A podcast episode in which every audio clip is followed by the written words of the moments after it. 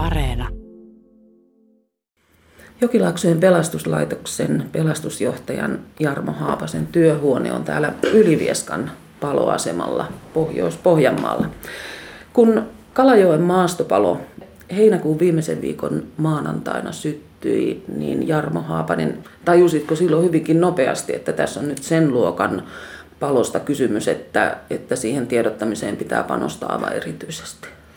No äh, lähinnä kyse on oikeastaan siitä, en, en siis ymmärtänyt sitä, että millainen mediahuomio tästä tulee. En osannut sitä ennakoida millään tavalla. Se tota, lähinnä on kyse siitä, että tota, tänä päivänä niin meidän on syytä olla aktiivisia tiedottamisessa.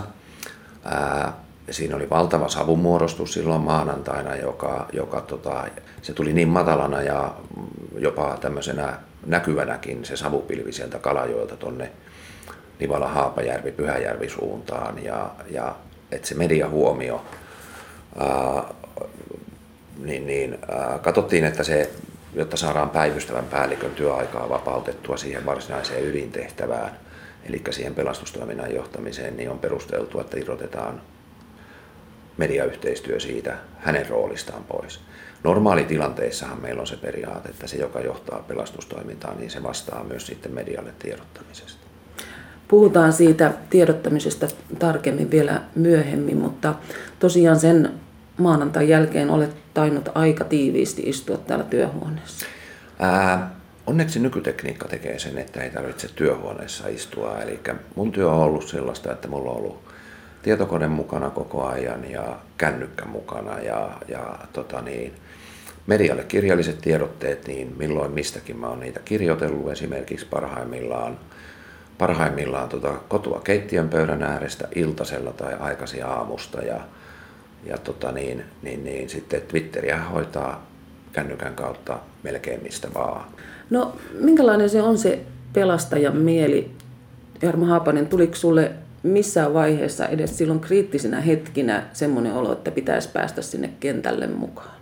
Mä oon ollut 2009 vuodesta lähtien hallintobyrokraatti ja mun tehtävänä on hoitaa, että meidän joukoilla on, on riittävästi kalustoa, resurssia ja, ja tota niin, niin, niin, puitteet kunnossa varsinaisen heidän ydintehtävänsä suorittamiseen. Et jos minä olisin mennyt sinne kentälle, niin mä olisin ollut siellä meidän joukkojen jaloissa. Eli sinua ei tarvinnut sitoa työtuoliin kiinni? Ei tarvinnut. Ei tarvinnut. Kuinka lujilla joukot siellä olivat? Monesti puhutaan, että rakennuspaloissa savusokellustehtävä on vaativaa ja raskasta ja vaarallista. Se on totta, että se on sitä.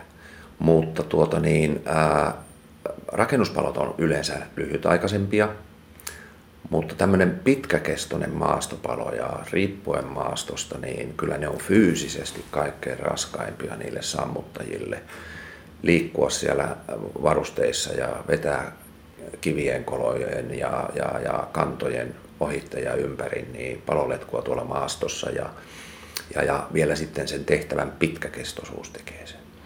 Alkuvaiheessa me jouduttiin omilla joukoilla tekemään, teettämään kohtuuttoman pitkiä työvuoroja, että parhaimmillaan tai paremminkin pahimmillaan jotkut joutuu olemaan jopa 24 tuntia siellä maastossa. Ei voitu irrottaa ja väkiä sieltä. Siinä kysyttiin tietysti paitsi fyysistä jaksamista, myös henkistä jaksamista, varsinkin kun työvuorot venyivät pitkiksi.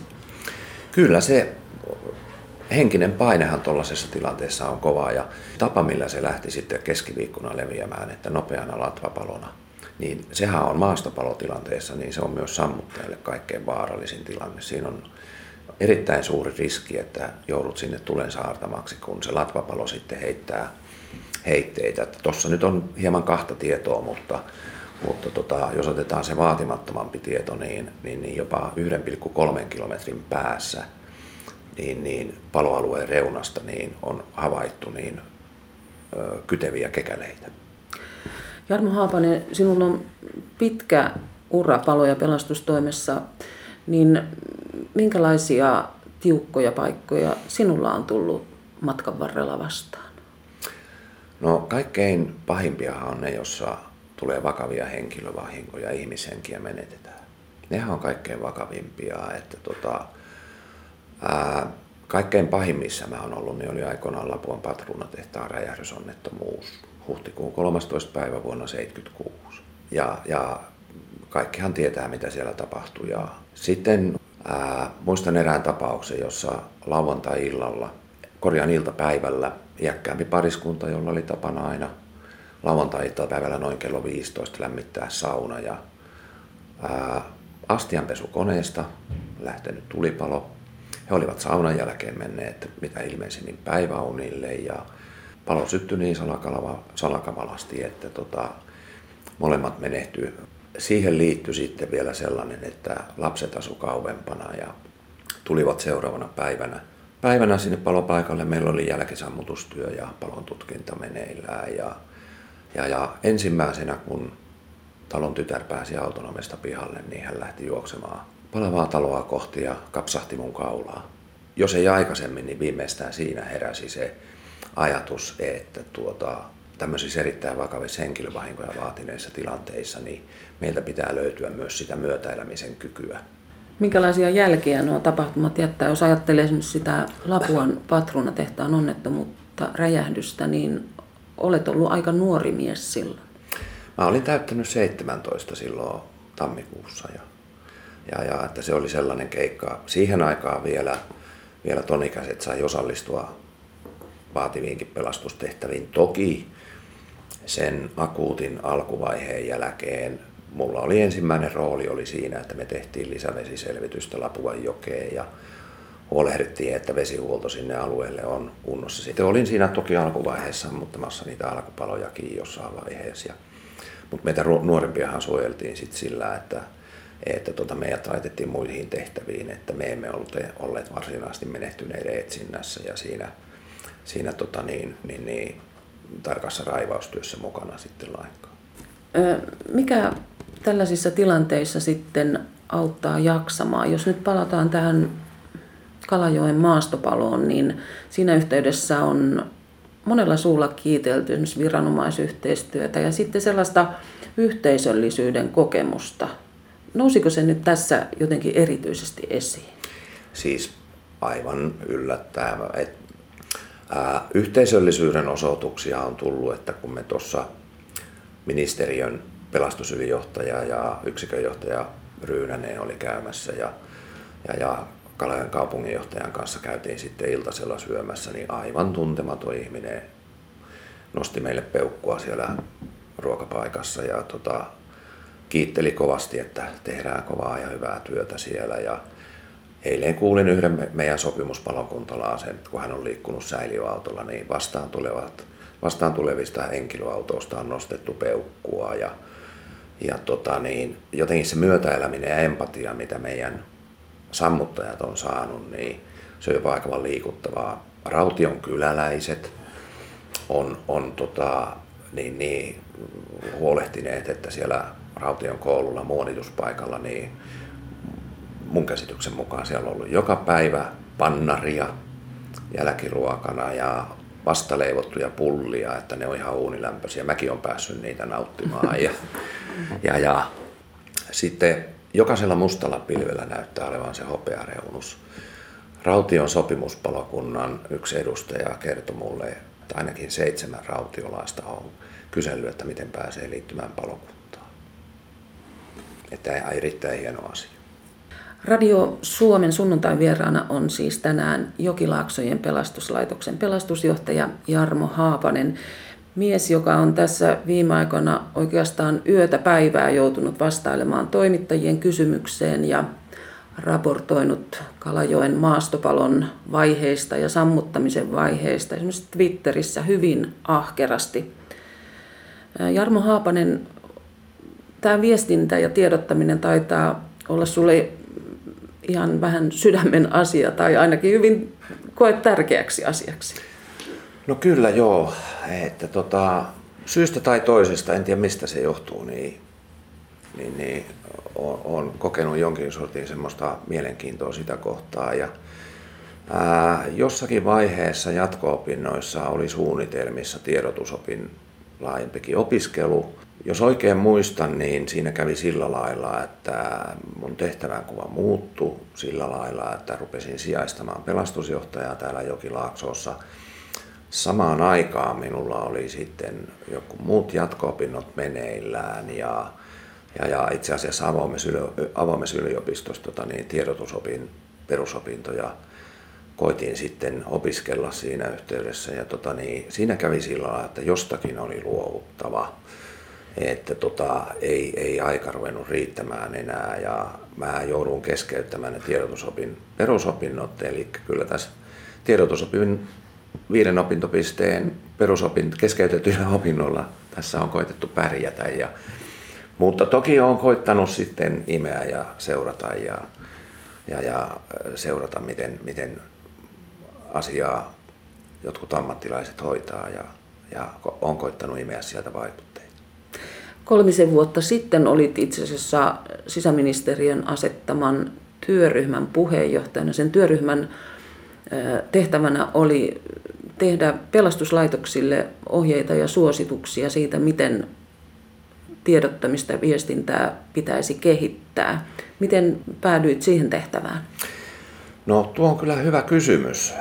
Ää, en, en osaa sanoa, kun minua siihen kysyttiin, että mikä oli tausta ja ja, ja vai oliko joku viimeinen oljenkorsi, joka siihen houkuteltiin, mutta se oli erittäin antoosaa aikaa ja, ja, ja itse asiassa niihin aikoihin sitten niin menin itse Twitteriin muun muassa ja, ja, ja se oli vähän niin kuin rooliin kuuluva pakon sanelema juttu, jos näin voi sanoa. Ja, ja opin valtavan paljon siinä aikana, sen työryhmän aikana, että mä koitin omia kaiken, imeä kaiken mahdollisimman opin siitä No jos tiivistät jotenkin sen, mitä se työryhmä sai aikaiseksi, niin mikä pelastuslaitosten viestinnässä tänä päivänä on tärkeintä?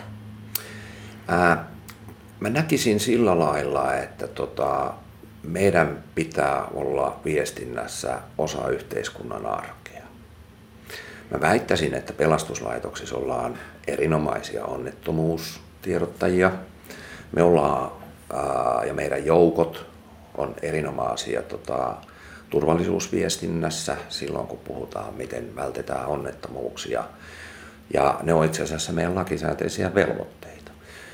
Mutta kyllä meidän pitää tulla yhteiskuntaan läsnä muutenkin ja olla siellä läsnä ja se, että saadaan pelastustoimialalle näkyvyyttä ja, ja, ja sellaista positiivisuutta. Se on, se on mun mielestä erittäin tärkeää ja ollaan osana yhteiskunnallista keskustelua tarpeen mukaan ja tuoda niitä oman alan näkemyksiä siihen, että mitä meidän toimintaympäristössä itse kullakin tapahtuu. Itse osallistut tosiaan Twitterissä yhteiskunnalliseenkin keskusteluun. Minkälaisena väylänä koet sen? No joo, Twitteristähän sanotaan monenlaista, että mitä siellä, ketä siellä on. Ja, ja, mutta jos ajatellaan, niin kyllä sellainen vaikutelma on tullut, että, että sen kautta tänä päivänä niin saavuttaa ensinnäkin mediaa ja sitten siellä saavuttaa ää, yhä enemmän pelastusalan ihmisiä.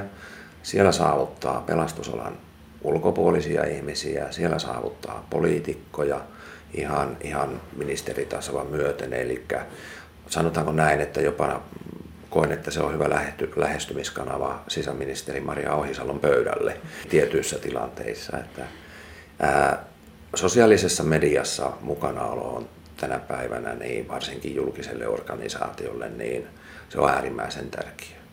Jarmo Haapanen, ihan jos teidän työtä ajatellaan, niin minkälaista viestiä on tärkeää saada läpi? No tärkeää on saada läpi ensinnäkin niin sitä faktatietoa, mikä se tilanne on. Että tota, ne, jotka mahdollisesti tämmöisen onnettomuusalueen läheisyydessä on, että he saisivat mahdollisimman nopeasti ensinnäkin ihan virallisia kanavia kautta sitä viranomaistietoa. Ja toki sitten sosiaalinen media on siihen aivan upea tuki, tuki että tota, sitäkin seurataan, niin sieltä tietoa siitä, että mitä heidän kannattaa siinä alueen läheisyydessä olevien tehdä, pitääkö varautua väistämään tai, tai evakuoitumaan ja niin edelleen. Mahdollisimman paljon faktatietoa, koska faktoilla me katkaistaan huhuja. jos tätä Kalajoen maastopaloa ajatellaan, niin oliko tämä nyt sinulle ensimmäinen semmoinen oikein testitilanne, jossa pystyit käytännössä soveltamaan näitä työryhmässä esiin tulleita asioita? Kyllä näin voisi sanoa. Tämä oli kaiken kaikkiaan mielenkiintoinen ja opettavainen kokemus. Eli nyt jo on käynyt mielessä erinäisiä asioita, mitä pitää jatkossa niin, niin, kehittää, tehdä ehkä toisin, joihin pitää sitten vastaavan tyyppisessä tilanteessa varautua resurssoimaan. Eli kyllä niin kuin omat henkilökohtaiset resurssit ää, oli tiukolla siinä suhteessa, että ää, medialle taisi olla parhaimmillaan neljä kirjallista tiedotetta vuorokaudessa, sitten vähitellen vähennettiin niitä median yhteydenottojen hoitaminen puhelimitse. Sinä valitsit sen linjan, että olet koko ajan saatavilla. Vastaat puhelimeen, oli yö tai päivä. Suurin piirtein. Väsyttääkö nyt? Kyllä kieltämättä yö on nyt ollut sirpaleisia, että, että tota, niin, niin, voisiko sanoa näin, että pisimmät yöt on ollut kuustuntisia ja, ja lyhin yö on ollut kahteen pätkään jaettuna puolitoista tuntia ja niin edelleen. Mutta medialle täytyy sanoa kiitos, että tunnustetaan tässä nyt julkisesti, että erääseen tiedotteeseen laitoon, että, että lisätietoja saa siitä hetkestä, niin muistaakseni puolitoista tuntia eteenpäin ja sitten siinä on tunnin tauko ja 14.30 seuraavan kerran ja niin, niin puolentoista tunnin yöunet takana, niin tuossa sun takana olevassa nojatuolissa mä otin 40 minuutin päiväunet ihan puhtaasti virka-aikana, että pahoittelen omalle esimiehelle, mutta näinkin tuli tehtyä menneen viikon aikana. Mutta se 40 minuuttia kummasti piristi jakso sitten olla sitten taas jälkeellä yhteen kahteen seuraavana yönä. Ne nokoset sulle varmasti suotiin. Sunnuntai vieraamme on tänään Jokilaaksojen pelastuslaitoksen pelastusjohtaja Jarmo Haapanen ja paikka on Ylivieskan paloasema täällä Pohjois-Pohjanmaalla. Siirryimme tässä vaiheessa paloaseman autohalliin. Täällä kalustopuolella varmaan näkee aika hyvin sen ajan kulumisen. Mitä tässä vuosikymmeniä aikana on tapahtunut?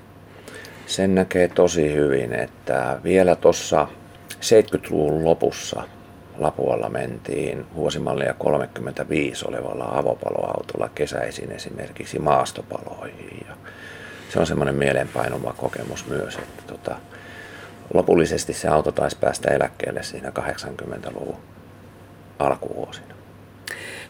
Kuten kuulimme, sinä olet Twitterissä hyvin aktiivinen, olet ollut jo ennen tätä maastopalotilannettakin.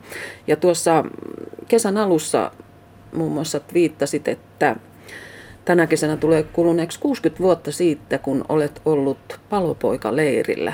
Sen twiitin kun luki, niin saattaa olla, että moni vähän hämmästeli, että hetkinen, eikös herran pitäisi olla jo eläkkeellä. Kerro nyt, miten tämä tarina menee.